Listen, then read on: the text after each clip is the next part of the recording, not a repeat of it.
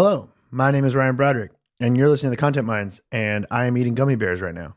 And my name is Dick Belly, and you're listening to the Content Mines, back to its traditional, remote form. That made a visual body language? I can't, I can't deal with that. It was... These are good gummy bears, damn. They're like artisanal gummy bears. Oh. Um, yeah, that that uh, that amount of closeness, that amount of physical proximity was overwhelming, and I didn't I didn't enjoy it, and I much rather talk to other human beings through some kind of screen. Yeah, that's the correct way to do it. Although, I have a bit of gossip for our listeners oh. about you. About you, yeah. All right, hit me. Hold on, I'm eating gummy bears. One second. So, when we recorded last week, I had my little Focusrite. And I had my microphone plugged in my little Focusrite interface, and my interface plugged in my computer. And I looked very ridiculous because I had headphones on and a microphone. I was sitting there, and then you, right before I recorded, said, "Why do you need headphones?" And I said, "To hear myself." And you kind of scoffed because you don't, you can't hear yourself because you have a, you have you no. have a different setup than I do. And you said, "Oh, you, you you why do you need that?" Well, if you had had headphones, you would have known that you hit your mic stand several times during the recording.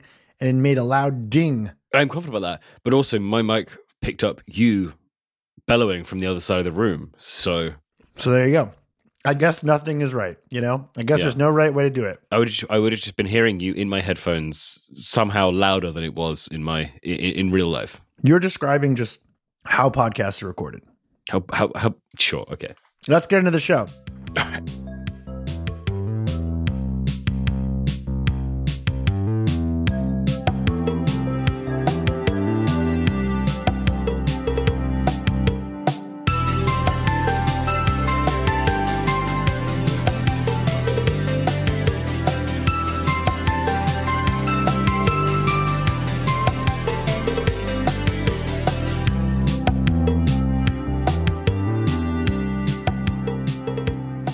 I finished my gummy bears. This week on the Content Mines, we're talking about the crypto crash. We're going to be talking about what crashed, try to figure out why it crashed, and maybe understand how big this crash is historically. Is this the end? Is this the bubble? How does this all line up? Because with crypto, the, the floor is quicksand. It's all very confusing. But before we get to that, hey, Luke, how was the internet this week?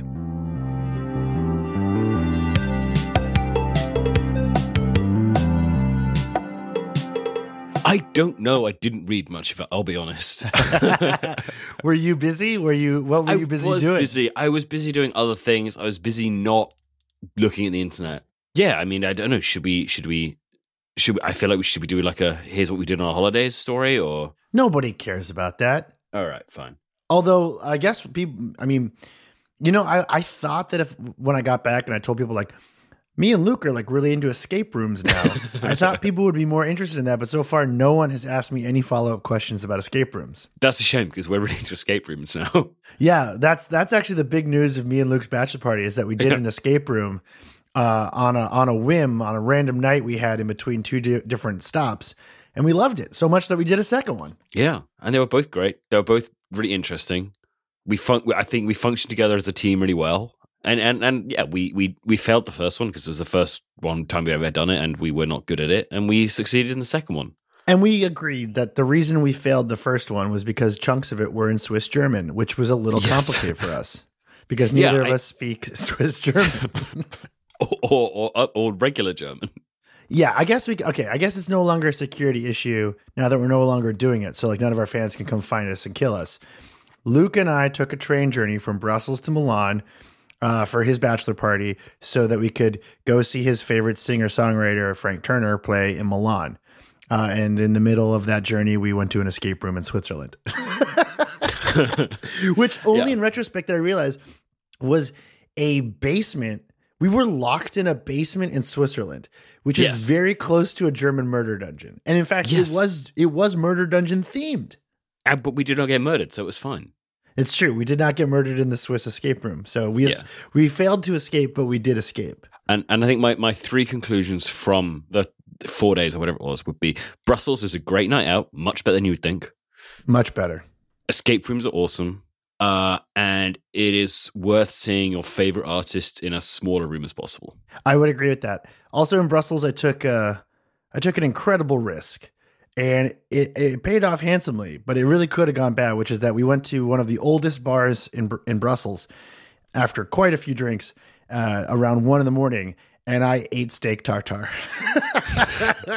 which, you know, it's like one of those things where at the moment I was like, you know what, I got to do it. And then I woke up the next morning and I was like, I did what?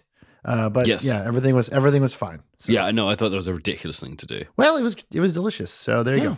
Yeah. Is there any other, you, you, so you didn't do any homework for this episode? You didn't catch up on the internet in any way? Oh, uh, no, not really. Internet seems fine. Nothing, nothing's okay, exploded. Everything's all fine. Good. Yeah. Well, uh, so, so here, here is the deal. This is our hundredth episode that Luke and I have done together since we started this podcast. The original version was called Trailblazers. There's like it was a long about the sub- it was it was like the Portland Trailblazers, uh, the basketball team.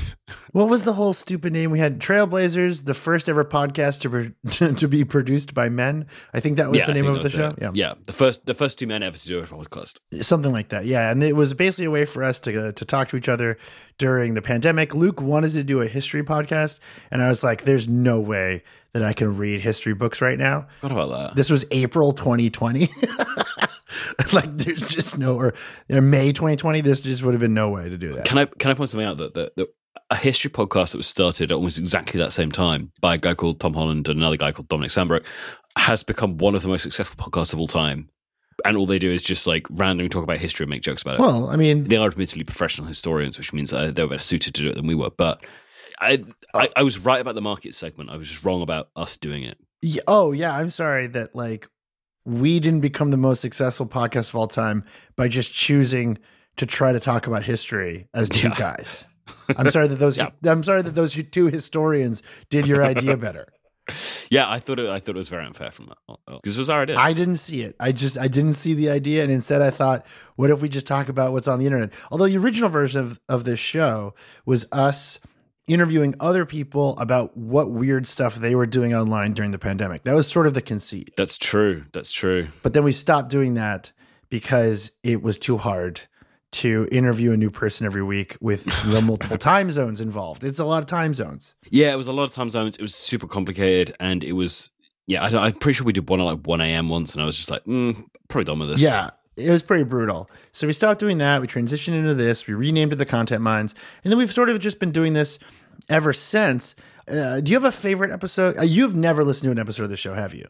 Uh, no, no. I do listen to them sometimes because I'm, I, I'm interested in how specific bits come across. Because like I, I, I have a rough gist of like how most of it works, but there are specific bits where I'm like, okay, I want to know if did this bit work, did this bit not work, all those sorts of things. But yeah, I broadly don't like listening to myself. I know. I tried to play some of the last week's episode for you, and you became so enraged at me that you you left the room. I did. I did. I was not pleasant. Do you have a favorite episode? I mean, I think all the Aussie stuff was really fun. Uh, that was really, really good. Uh, and I think a lot of our Facebook deep dives have been good as well. I, I enjoy those. I also know, I also know that I feel like those are not the ones that people like so much. Yeah, listenership says says otherwise. Actually, interesting. No, no, those are pretty. Those are pretty popular. I really liked the the C B D scam one. That was fun because we got to make some phone calls. That was great. That was really good. But I thought of the of of the old ones, of like the very early, like the earlier ones. I'm going through all of them right now to see if I remember doing any of these. Oh. I really liked Welcome to Content Hell, which was the day after the insurrection. Yeah, I mean, we did we did three of those in a row, and they were all they were all interesting and worth doing, and they were yeah. Also, the monoliths one was pretty fun. The monoliths one was fun because just, they just kept being more of them. Yes, and they were getting progressively more uh, grim and embarrassing, which I thought was pretty good. Do you uh, do you have any big lessons from doing a hundred episodes of a podcast? I have one really big lesson, which I think leads us into our main. Well, if you have if you have a, a big lesson, let's have that one first because mine's going to lead us into our into our, our main our main segment for today. Oh, interesting. I think my big lesson is that podcasts are very strange and seem to be better when you don't overthink them, unless you're willing to overthink them to such a degree that they're like a high premium product. Okay, yeah, no, I, I, I yeah, I like that. You need to have, have more to it than just kind of I was supposed to, yeah, no, I agree. Don't overthink. Don't overthink. Yeah, do the like, thing that you like doing, and then hopefully it'll be a lot easier. Basically, I think in the world of podcasting, unless you want to go like full serial and you want to do like highest level production possible, like total scripted narrative, everything, there's really no kind of incentive for the middle. Because like, I think most listeners are just like cool to hang out. Yeah. I, I, but I maybe agree. I'm wrong. I could be wrong. I have no idea. Uh, what's your big lesson that leads us into the next segment? My big lesson is that we should have pumped all the money we've ever made from this, uh, which is not a huge amount of money, into Bitcoin uh, or Bitcoin-related things. Because well, I have some news for you, my friend. Okay, but but we started this in what, April, May, twenty twenty. So we started uh, like like uh, monetizing it. Well, no, just started the podcast. Oh, we started in, uh, I, I believe it was May twenty twenty, yeah. Okay, so since then, Bitcoin has gone from five thousand to twenty-five thousand. Ethereum yeah. has gone Ethereum has gone from one hundred sixty odd to almost two thousand. Yeah. And that's current prices, not max prices. And Dogecoin went from uh, zero point zero zero two zero to zero point zero nine zero. Sorry, zero point zero zero two zero to zero point one. When British people say not, they mean zero, by the way. Yes. Uh, so all of those in the past two years have gone up by somewhere between a factor of like five and one hundred. Yes. And now we're going to talk about why that's bad. Let's talk about the great crypto crash of May twenty twenty-two, which could possibly be one of many or the last, or who knows. So let's let's go. Let's do it. Oh, wait, no, no. We have one last thing before we, we hit the next segment, which is this week's bonus episode will be free. Luke and I are going to be talking about Doctor Strange and the Multiverse of Madness. We're going back to our Marvel bullshit. We, it's a little gift for people who've been supporting us, for people who've been thinking about subscribing. We're going to throw it out there for free, and we're going to it's going to be a big spoiler-filled uh, discussion. So so stick around for that. You can find it at the content mines dot com, and we'll we'll remind you before this week's episode is over. All right, let's go talk about why everyone in the crypto community is uh, not having a good week. Yeah.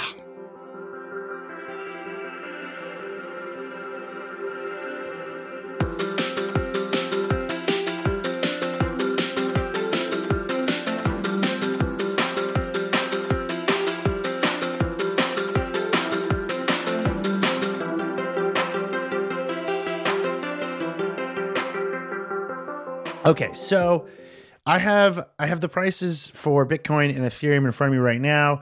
We are recording this on Tuesday, May tenth at four twenty-two p.m. Eastern Standard Time. This could change quite a bit.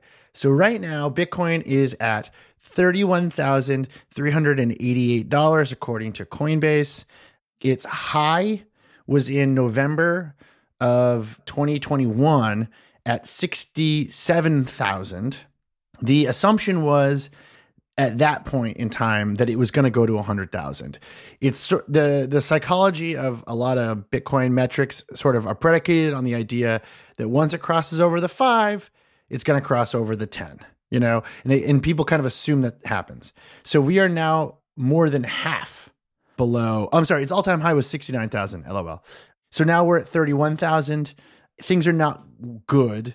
The high for this year was forty-seven thousand. So we've dropped quite a bit. And the drop uh, started on May fourth, where it was around thirty-nine thousand, and it's dropped quite a bit since then. Is this the biggest drop of all time? No. Um, there's something that's called the Great Crypt- the, uh, it's called the Great Crypto Winter of twenty eighteen. That that is sort of regarded as like the doldrums of the of the crypto trading world. But the spikes and the drops are getting much higher if you look at it on a on a chart. Okay, so that's that's that's Bitcoin. Let's do Ethereum, and then we'll we'll we'll, we'll sort of discuss. So in Ethereum, the the high so far has been forty-eight hundred dollars. It is currently at twenty-three hundred dollars. It, and it's almost one-to-one with Bitcoin most of the time in terms of when this happened. The drop, though, for Ethereum started a little bit before. It started falling uh, after a peak at thirty-five. Now it's at twenty-three. And once again, like with Bitcoin, it went through a pretty bad two thousand eighteen into two thousand twenty. And then in two thousand twenty, it like it skyrocketed. It almost, uh, I can't do that math. It went from seven hundred dollars to Uh, four thousand dollars. So that's a lot of dollars. And then it, it is now doing the exact same sort of uh, rise and fall in just crazy ways. So that's where we're at. Yeah, which is not a, which is not a good place. What do you think about that? Is that a, do you think that's good? I think it's good. I think it demonstrates the you know future of crypto as a currency that will people will be able to you know really really uh, rely on as t- to be the same amount tomorrow as it is today, and therefore still be able to pay their rent. That said, normal currencies you also can't do that right now. So you know. This is see, this is one issue of this that I find very interesting, which is that the crypto community believes a lot of things that aren't proven, but they just assume they're true. Like the rule that if it goes to the five, it'll go to the ten. They also believe that Bitcoin is a great store against inflation.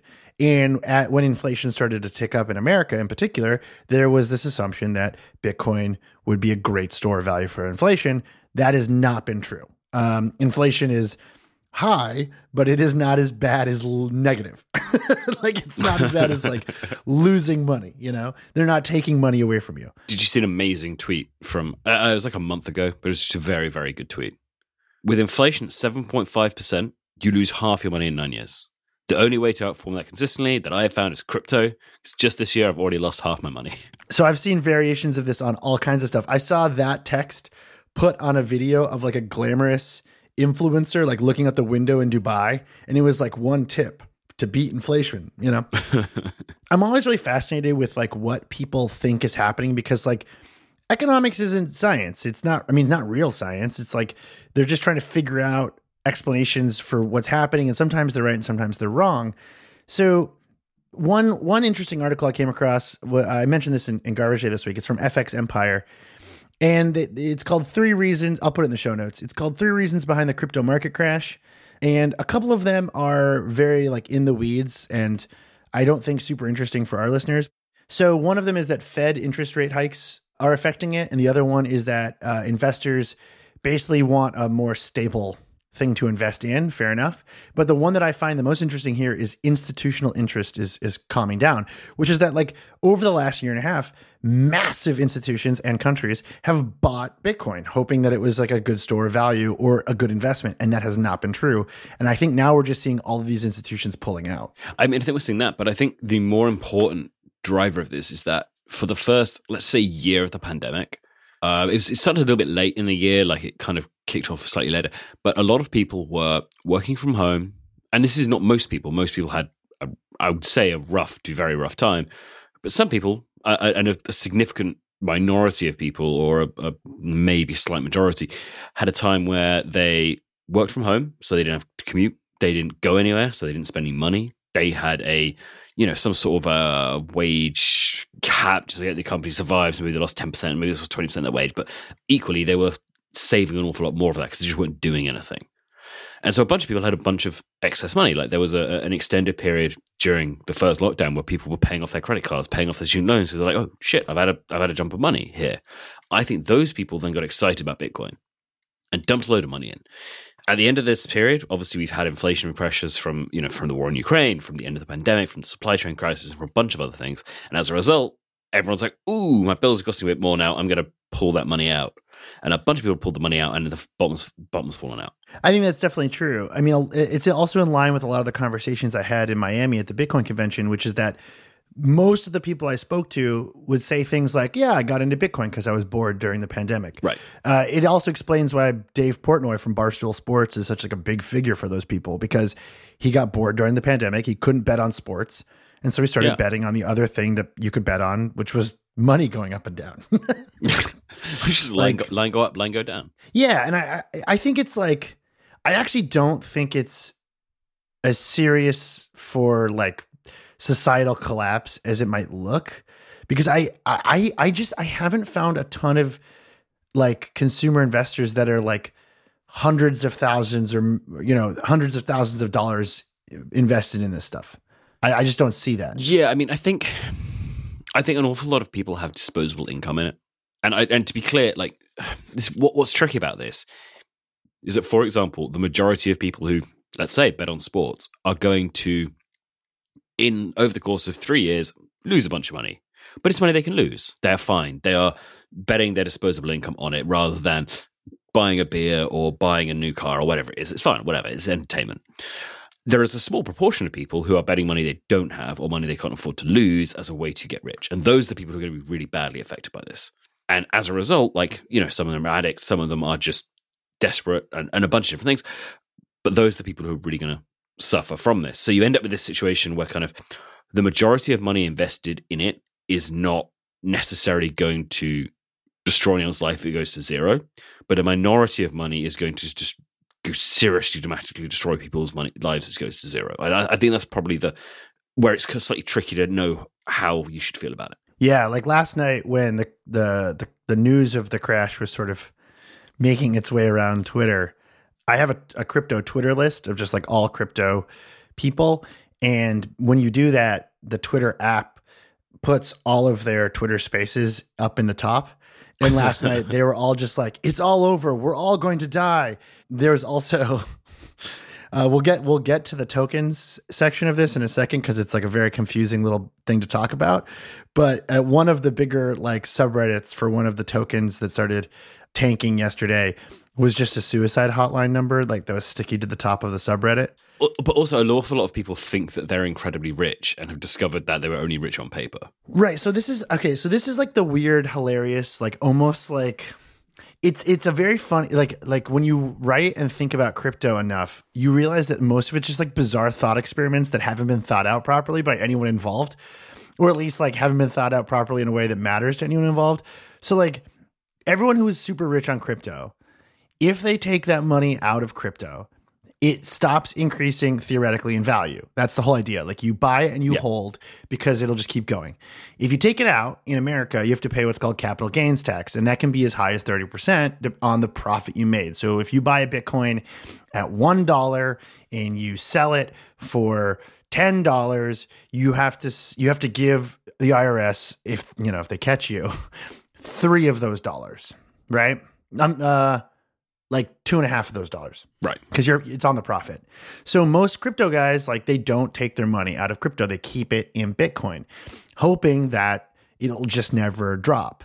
But it also means that like at any given moment, like all of your money can just disappear because it's not the the the, the wealth isn't based on anything other than just like internet lines going up and down. Yeah, exactly. But but also there is a kind of another, I don't want to say a problem here, but the amount that it's dropped by in the, in the last day is not that much. It's not. It, like, Bitcoin like it, doesn't really drop that much, actually. It, it, its five-day drop is is fourteen percent. Netflix is ten percent. And Netflix is, is a real thing. Well, okay, maybe Netflix is not an amazing example, but Netflix is a real thing. Like, I'm scanning down a chart now, and Endeavor Mining, it seems to have dropped by forty-one percent. So, you know... No, no, hang on, I'm reading the wrong one. I'm reading the wrong one. Yeah, okay, fine. But in, International Consolidated Airlines Group has dropped by... Th- Three and a half percent in a day seems bad for International Consolidated Airlines Group, whoever they are. I mean, here's a here's a funny way to do this, right? So, Bitcoin's price in the last week, in the last seven days, has dropped. Yeah, as you said, seventeen percent. In the last month, it's dropped twenty eight percent. Pretty bad. In the last year, it's dropped forty four percent. Pretty bad. Okay, fine. Since Coinbase started collecting data on the price of Bitcoin in twenty fourteen, it has increased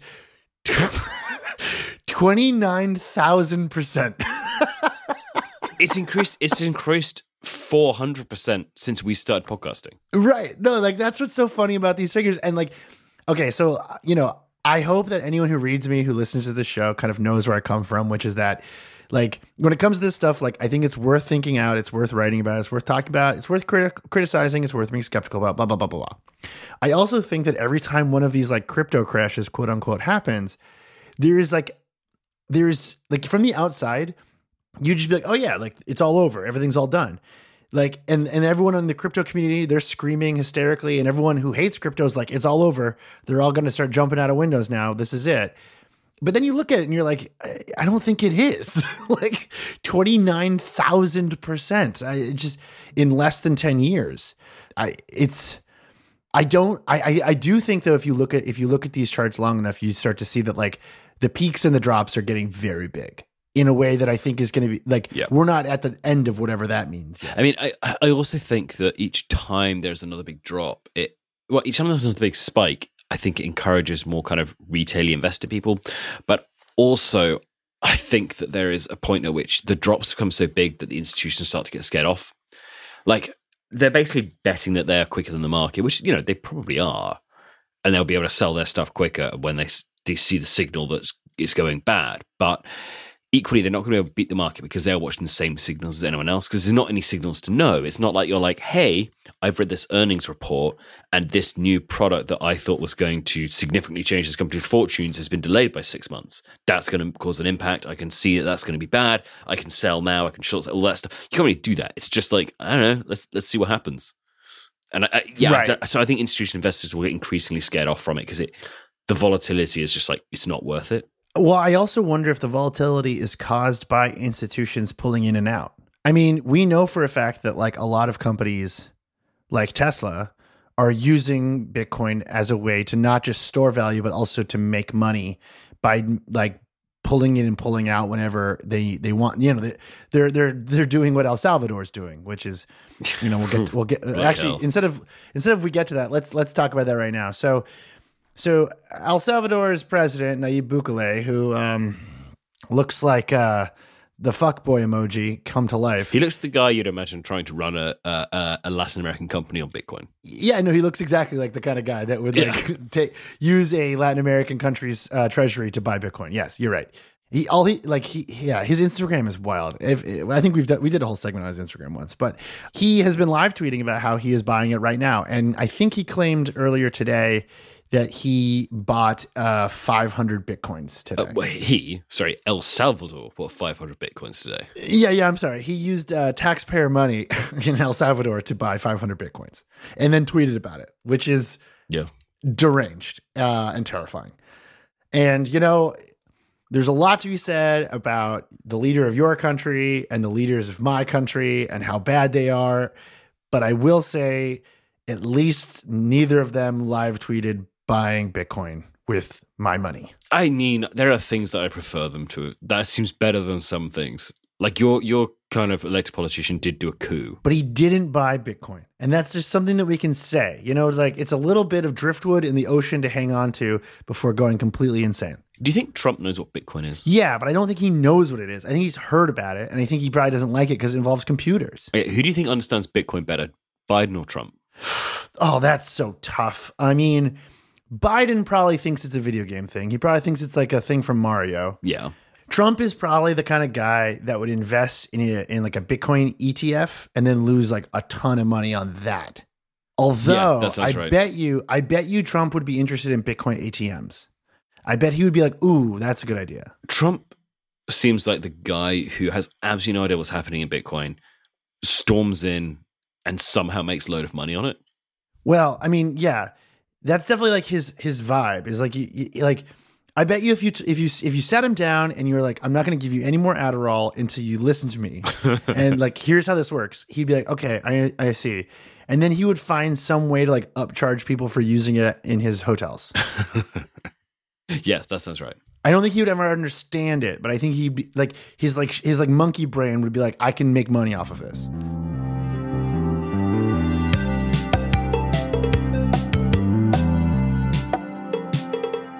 All right, so we've talked about the big two. We've talked about Bitcoin, and we've talked about Ethereum. Let's move over to a new segment, and let's talk about what's going on in the much more confusing and terrifying, actually, world of stablecoins and tokens. Okay, do you want to start with stablecoins? Yeah, let's do that. So, Luke, do you know what an algorithmic stablecoin is? My understanding is uh, an algorithmic stablecoin. Uh, you know what we should have done? You know what we should have done thinking about it is we should have launched our own coin with a hundredth episode. A hundredth episode. We should have launched a stable coin. You're right. Yeah, we should launch a stable coin. What, what if we launched the first ever triple locked stable coin? So it just it, it takes the highest value of like the U S dollar, gold, or Bitcoin. No, no, the highest rise of each of those three. So you put a dollar in, and if gold goes up the most, it it, it follows that. If if uh, Bitcoin goes up the most, it follows that. So it can only go up, never down. Anyway, that's my idea for uh, the content coin. I like that. Yeah. Patent pending. Uh, but okay, so stablecoin, as far as I understand, are coins that are pegged to a real world number. So they are pegged to the dollar, they are pegged to the, the yen, they're pegged to whatever they, they're pegged to. But it means that they don't have the same benefits of crypto in terms of being able to trade and consume and all that stuff, but they don't have the downsides of, you know, losing your house overnight. Yeah. The metaphor I always heard was like, a stable coin is like putting is like putting your your portfolio on pause without leaving the game, which doesn't make any actual sense actually, because you do have to pay taxes when you turn Ethereum into a stable coin. It's so like I don't. Non, it's like it's like a non-fiat currency tied, and the thing that is it is tied to is for some reason a fiat currency. Yeah, like I still I've heard so many people tell me over and over again why they are a good idea and why they work, but I cannot for my life explain to you why they make any sense, because like you have to like okay, so say you have an app like Coinbase. Coinbase reports to the I R S. So if you take your Ethereum and you put it in a stable coin, the, the difference between the Ethereum and the stable coin is taxable. So in that sense, why not just move it into dollars? Especially because Coinbase, for instance, has the ability to hold dollars. You can you can deposit dollars into it and they can stay dollars in there. So yeah, the, the stable coin idea, I I've been told that it's like a way to like keep the crypto ecosystem going, but it doesn't make any fucking sense. It just, I've, I, I bang my head against the table trying to get it to make sense, but it just doesn't make any sense. I mean, it's, yeah, it's basically saying like we have a more secure version of this currency that already exists. Like if you look at it from a pure currency perspective and say like, look, this is just secure rather than uh, this is an investment opportunity. Okay. I've just had an idea that is... is like it's like Rocco's Basilisk in that I don't necessarily want to speak it into the world, but I feel like I have to now I've had it. Okay.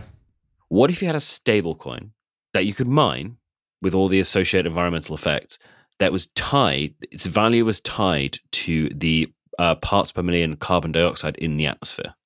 As the atmosphere gets more polluted, it goes up in price, and you have to mine it and make the atmosphere more polluted in order to... That is literally that is literally what Bitcoin is. No, no, no, it's not. It's not. It's not because Bitcoin, like Bitcoin, going up and down. It's fine, but this is just the process of mining it makes it go up in value, it, and it's tied to a thing that is is is harder. So so so the more polluted the world gets by mining this, what I'm going to call carbon coin, the more money you make. But looked at over a long period of time, that is literally what's happening with Bitcoin. Sure, yeah, but but Bitcoin can fail for other reasons. This oh, one is just... This one you keep, can't, you're saying. If you mine enough of it, the value keeps going up. I mean, once again, that is literally what people who, who who buy and sell Bitcoin think. They, like, yeah. I have had a man literally tell me to my face, that is the value of Bitcoin, is the v- environmental destruction that it causes. Well, that's Marxist, of course. A very, very. And there's also carbon coins, which are in the attempt to do the opposite. It's the labor theory of value. Are you saying destroying the environment is a form of labor? Yeah, I mean, I guess it is, isn't it? Yeah, yeah. Like, like well, the labor, the labor theory of value means that all value is created by like the amount of things that go into it, broadly speaking. So, the amount of things go into it is environmental destruction. Okay, well, yes, I mean that it, that that is possible. We could do it. Uh, we shouldn't do it, and no one ever should do it, but it is possible, I, I suppose. So, one of the big side effects of this current crypto crash was the effect it had on stablecoins, uh, particularly uh, one called U S T. Which is Terra, and one called Luna, which were usually swapped back and forth. And Bloomberg has a little explanation of what happened here. I'm going to read it just, just so people can understand what happened. Traders seeking to profit from arbitrage opportunities regularly swap U S T for Luna and vice versa, ensuring the price always stays at or very close to one dollar. That's the whole idea, that, that they're locked yeah. one-to-one with the dollar. Another contributor to U S T's price stability was crypto, was the crypto equivalent of above-market interest rates offered through Anchor Protocol, which is a decentralized lender built on Terra's blockchain. So uh, I went down the rabbit hole one day w- with all these. There's essentially a ton of services that pay you interest to invest in their token with another crypto coin. The risk is that the that the token you're investing in means you're no longer building interest on Ethereum. So like, so let's say Ethereum is a great month, but all your Ethereum has been converted into uh, a, a, a, a decentralized lender's token. You're not gaining that Ethereum interest. The hope is though, that you're gaining such a crazy interest rate on the, on the lending token that you can make your money back. That that's the, that's sort of the, the trade-off that people are trying to do. From what I've heard, these services used to be more lucrative, but now many of them are not lucrative, and many more of them are hacked or get rug pulled, or like, because like for instance, like say you tell me like if you give me a uh, hundred Ethereum, I'll give you six thousand Luke coins, And those Luke coins are going to gain six hundred Luke coins a day. And then you are using that lending service with other services. But then you say one day, like, I'm no longer in business. You can keep your Luke coins, but you can't trade them anywhere now. And then all of my Luke coins are worthless. And that happens very often. I mean, it's, I, I see that. That seems awful. But there's also the other issue, which is that isn't that's inherently like incredibly inflationary because the value of them doesn't go up, but more of them go into circulation. Yeah, yeah, exactly. So that's, yeah, it's, yeah, okay. Well, I mean, it's okay. Probably inflationary, though. I don't know. I don't even know how that works. That, that doesn't make any sense. It doesn't. So Anchor offer. So back to the Bloomberg piece. Anchor offers around twenty percent on deposits of U S T, which offered a significant demand incentive for the token. So people are putting U S T into Anchor. They're getting twenty percent. They're bouncing it back and forth. Everything's fine. Then Bloomberg goes on. But over the weekend, all of those mechanisms stopped working and U S T lost its dollar peg, while Luna also slid in value. That led to a series of crypto market interventions from uh, the Council of the Luna Foundation Guard, a consortium of crypto players. A bunch of them declined to, declined to comment. Near midnight New York time on Monday, U S T remained under pressure. Luna was trading around twenty-nine dollars, down fifty-two percent from the day earlier. So, yeah, not good. That's just not good at all. Uh, yeah, and, and they're both still in the in the crapper as of as of today on Tuesday. Yeah, yeah. Okay, that's that's good. That's good. Stablecoins also somehow. I'm, I'm still not. A t- I, I have been trying to read stuff about this, and I'm still not totally clear on how the thing got unpegged. How did Luna get depegged? Yeah. Okay, so I'm sorry. Uh, how did? Okay. Uh, I can do this. I, I I can put together all of my brain cells to explain. Look, if there's a U S T D peg on Luna, on on Terra's Luna, then we've got problems. Nope, I have no idea. I I've, I, I have I have no idea. I tried very hard to understand that just now. I think I think as far as I'm, I'm and I'm skipping, and I think my understanding is that there needs to be a certain amount of liquidity in the market in order for like it to maintain the peg, like because because you need basically an up. Uh, It's essentially fiat currency, but it seems to be backed by kind of crypto itself. So if enough people sell, there's suddenly not enough money in the market, and it can't cover its own number. But it's not its number. It's like a percentage of its number, a relative number of its number. And once it hits a certain point, it depegs because it's like we can't match the price of the of the stable coin, that we're, of the peg that we're attached to. And therefore, no, it just goes bang. bang. I got I got it. I got it. I got it. Right. Fast Fast Company has has has an explanation. So what we're talking about, this this Terra U S D, which is a stablecoin, U S T as it's called, which was in was, was was being traded back and forth with Luna, another token. So Fast Company writes, perhaps most intriguing are the algorithmic-backed stablecoins, such as Terra U S D, which is the third biggest stablecoin by market capitalization. Rather than keeping reserves, which is what a lot of other stablecoins do, which is, is what you're, you're right. Like a lot of them have reserves and they trade with it.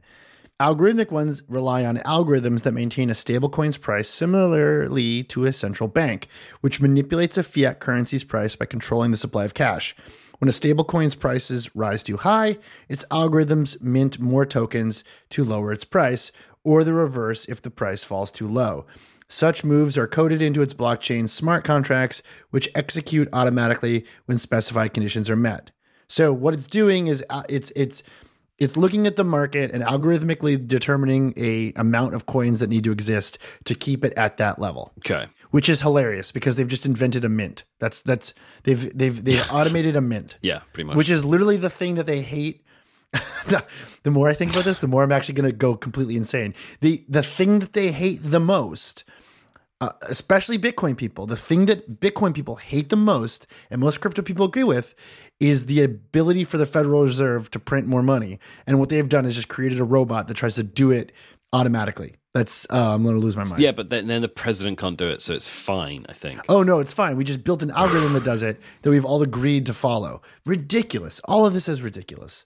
But I yes. think this is a good segue into talking about your thing, which you sent yeah. me today and is oh, mind-blowing. God. I'm obsessed with this. As always, my, my my standard theory about how all of everything bad on the internet is preceded by it happening in football, uh, and this I think is one of the best examples, uh, which is Michael Owen, uh, former England, Liverpool, Newcastle, and some worse teams uh, striker, and the, also the most boring man on the planet, who famously once said that he'd he was asked what his favorite film was, and he replied, uh, "It's very boring. I don't watch films. I think I've seen about five in my life."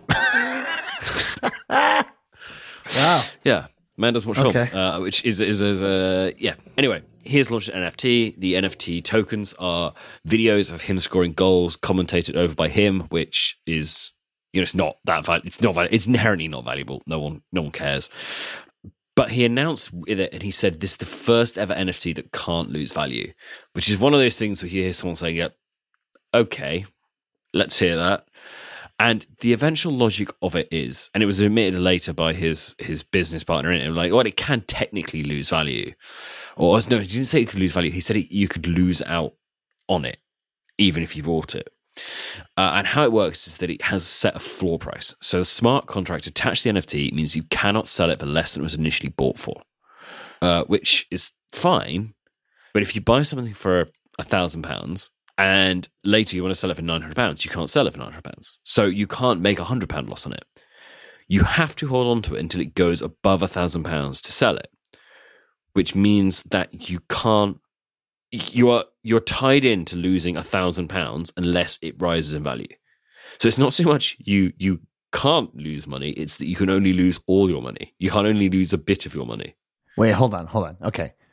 Okay, I need to I need to walk this I need to do the crypto thing and walk this step by step to make it make sense. So first, for our listeners, when we're talking about a smart contract, what we're really talking about is like a bit of code that's in the token or in the coin that determines how that thing will operate automatically in perpetuity.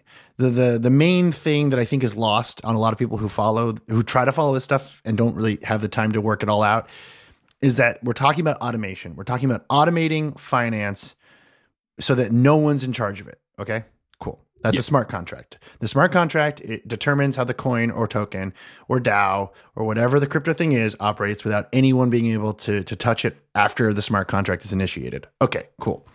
So this token that this very boring footballer who doesn't watch films has made, it has set in the contract that If so, if I buy uh, an N F T from you for one thousand dollars, I then can't sell it for less than one thousand dollars. Yes. But can I sell it for more than one thousand dollars? Yes.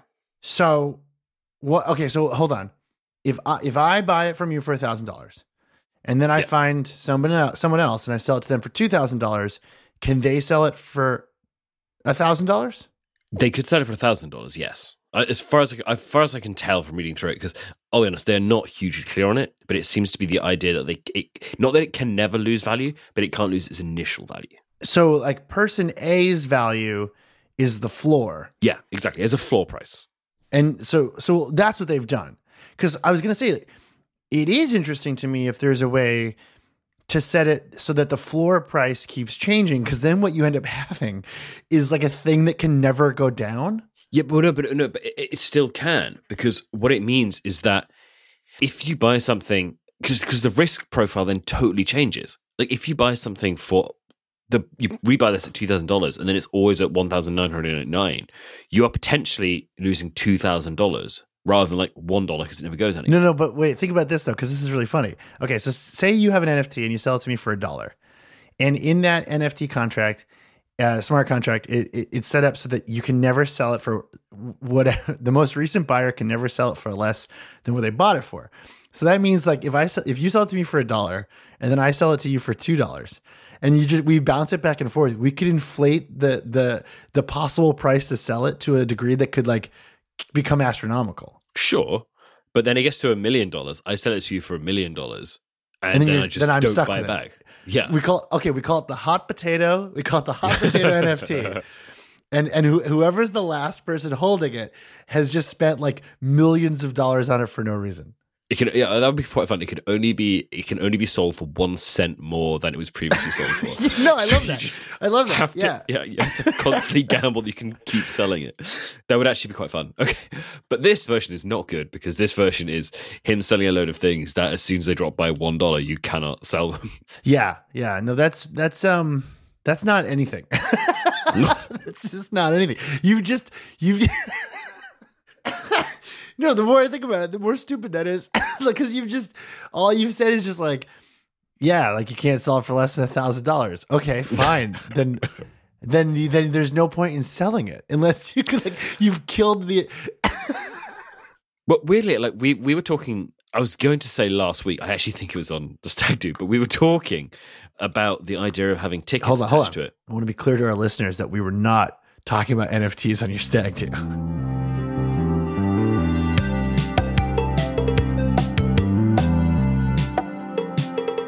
Okay. Yeah. No. Okay. So with the tickets thing, right? Yeah. So so so the idea that you could fix the ticket at a certain price and therefore could you could never tout it. Uh, obviously, we then worked out many, many ways around which you could tout it, including like more complicated smart contracts and all that sort of stuff. But the central principle of like the idea that, you know, you can't sell a ticket for more than it's worth, or you have to attach the ticket to like a, a company. There's a bunch of different ways that it, maybe there's some potential there. But broadly speaking, selling a crypto, selling a token that, uh, yeah, it's, it's the dumbest thing in the world. It's amazing. It's, it's really kind of amazing. It's kind of amazingly dumb. It's amazingly dumb, and it and it and is signaling, I think, a real rot that's happening in the crypto world everywhere. Like, I mean, you know, you have Instagram yesterday announcing that they're going to have an N F T feature. Four months late and a buck short. You, you have, so this tweet was all over the place in America, speaking of sports and crypto, which was the Washington Nationals uh, baseball team putting out like a... Oh, wow. I didn't even realize the worst part of it. Okay, so the Washington Nationals put out a video on Twitter that was called Crypto one oh one. If you have questions, we've got answers. And it's presented by Terra, the, the algorithmic stablecoin that's now worth like nothing. That's good. That's very good. So, like, we've reached the period where this is all falling apart. It's yep. not totally clear to me that this is the the end of crypto to a degree, in the same way that, like, because a lot of these blockchains are protocols, like they don't really die. They just, it just, no one's using it. And then there's, there's a million ways that people could figure out a way to use, you know, it's like how Google Reader dies and R S S doesn't go away. It just becomes the thing that powers podcasts, which is a, yeah. a weird thing to think about. Right. Yeah. Yeah. No, that, that makes sense. And I think that, you know, the difference between kind of Bitcoin dying and crypto dying and N F Ts dying and, Uh, blockchain dying or like four completely different things. Yeah. And, and like, you know, Bitcoin could completely fall out of fashion and no one would ever use it again.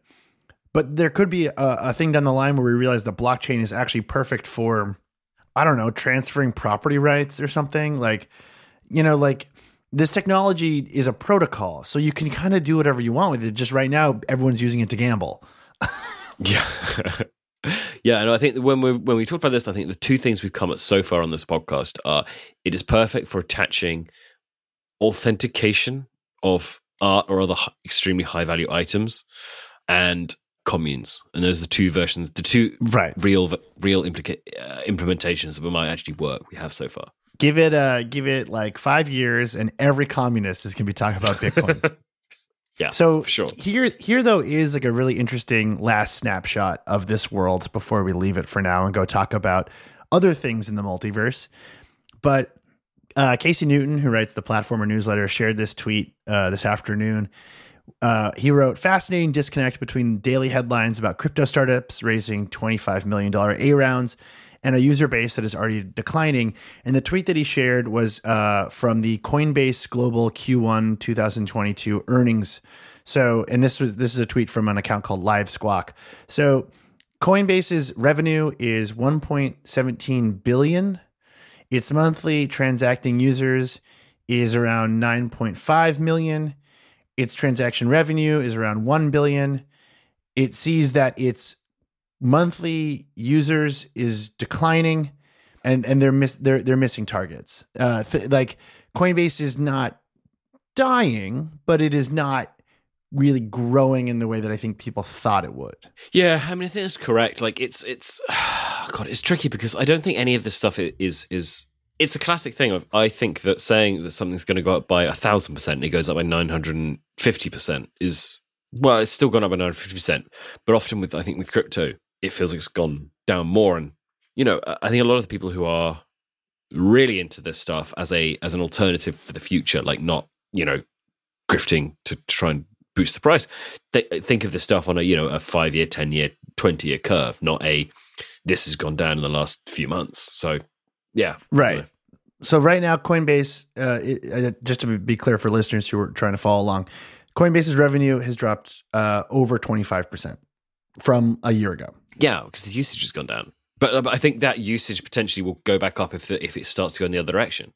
And what will make it go in the other direction? Don't know. But but if something does, eh, yeah. it probably will work. Also, the uh, the really important thing to think about is that Coinbase made the wrong bet last year.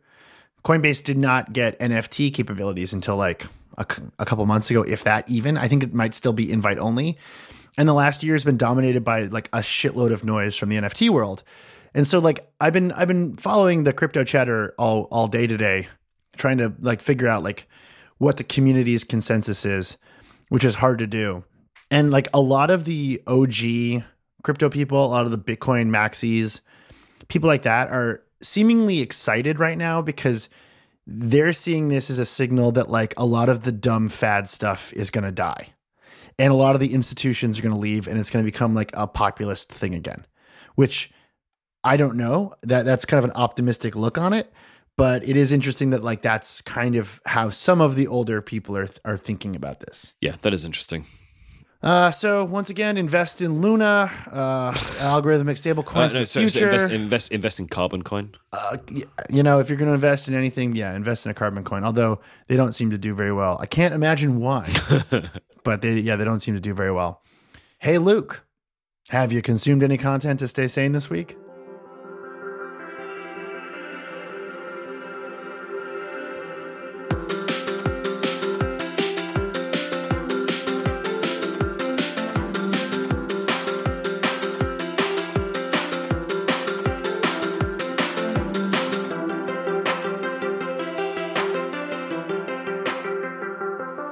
Yeah, we get to talk about the thing that we have been building up to, I think, for, for, for a while, because it's been a while since we've been able to do one of these, and certainly a while since we've been able to do one of these together. But yeah, we have a Marvel movie to talk about. We have Doctor Strange to talk about. We do. And before we get over there, uh, I just want to say once again, thank you all for listening. Those of you who've listened to all one hundred episodes of this are, uh, I don't know, I mean, you're heroes to me, but also terrifying to me. Yes. I hope this show is better than it was one hundred episodes ago. I hope that we're not like one of those bands that puts out like an incredible E P and then just like just gets worse and worse over time. I can think of a few. Fall Out Boy. Um, but hopefully we are we are getting better. We're aging uh, well. Uh, hopefully we're just hitting our stride. Hopefully we have one hundred more to go. Who knows? Uh, that sounds crazy to me, but it's possible. Do you uh, do you have uh, do you have any sort of parting? I don't know. Can you do you have any? Do you have like? Can you pull up like a molecule of sentimentality? Um, An atom of sentimentality. Is it possible for you? Um, I don't know. I mean, look, we started to talk to each other, and it turns out that other people want to hear us talk to each other, and that is a a weird thing, but also extremely gratifying in a way that uh, is hard to put a finger on. Oh yeah, he can't even look at the screen when he's talking. He, like, oh, he's, he, if I was in the same room with him right now, he would explode. He would. He would yes. just. He, yeah, yeah. It's been it's been very cool. The idea that after you know one hundred episodes in, we've done a live show. We've met people from all over the world that listen. We we're talking to people online all the time. People are marathoning it. It's crazy. It's a great feeling, and it's it's really exciting to celebrate that with uh, just a really self-indulgent Uh, bonus episode about a Marvel movie. I feel like that's the right way to do it. So if you want to hear it that, is. It's free. It's unlocked. It's over at the, the content mines dot com. And uh, hopefully we'll, we'll, we'll, we've got a hundred more in us. Who knows? Let's see what happens. Um, thank you, Seven Morris, for the lovely soundscapes and editing of this week's episode.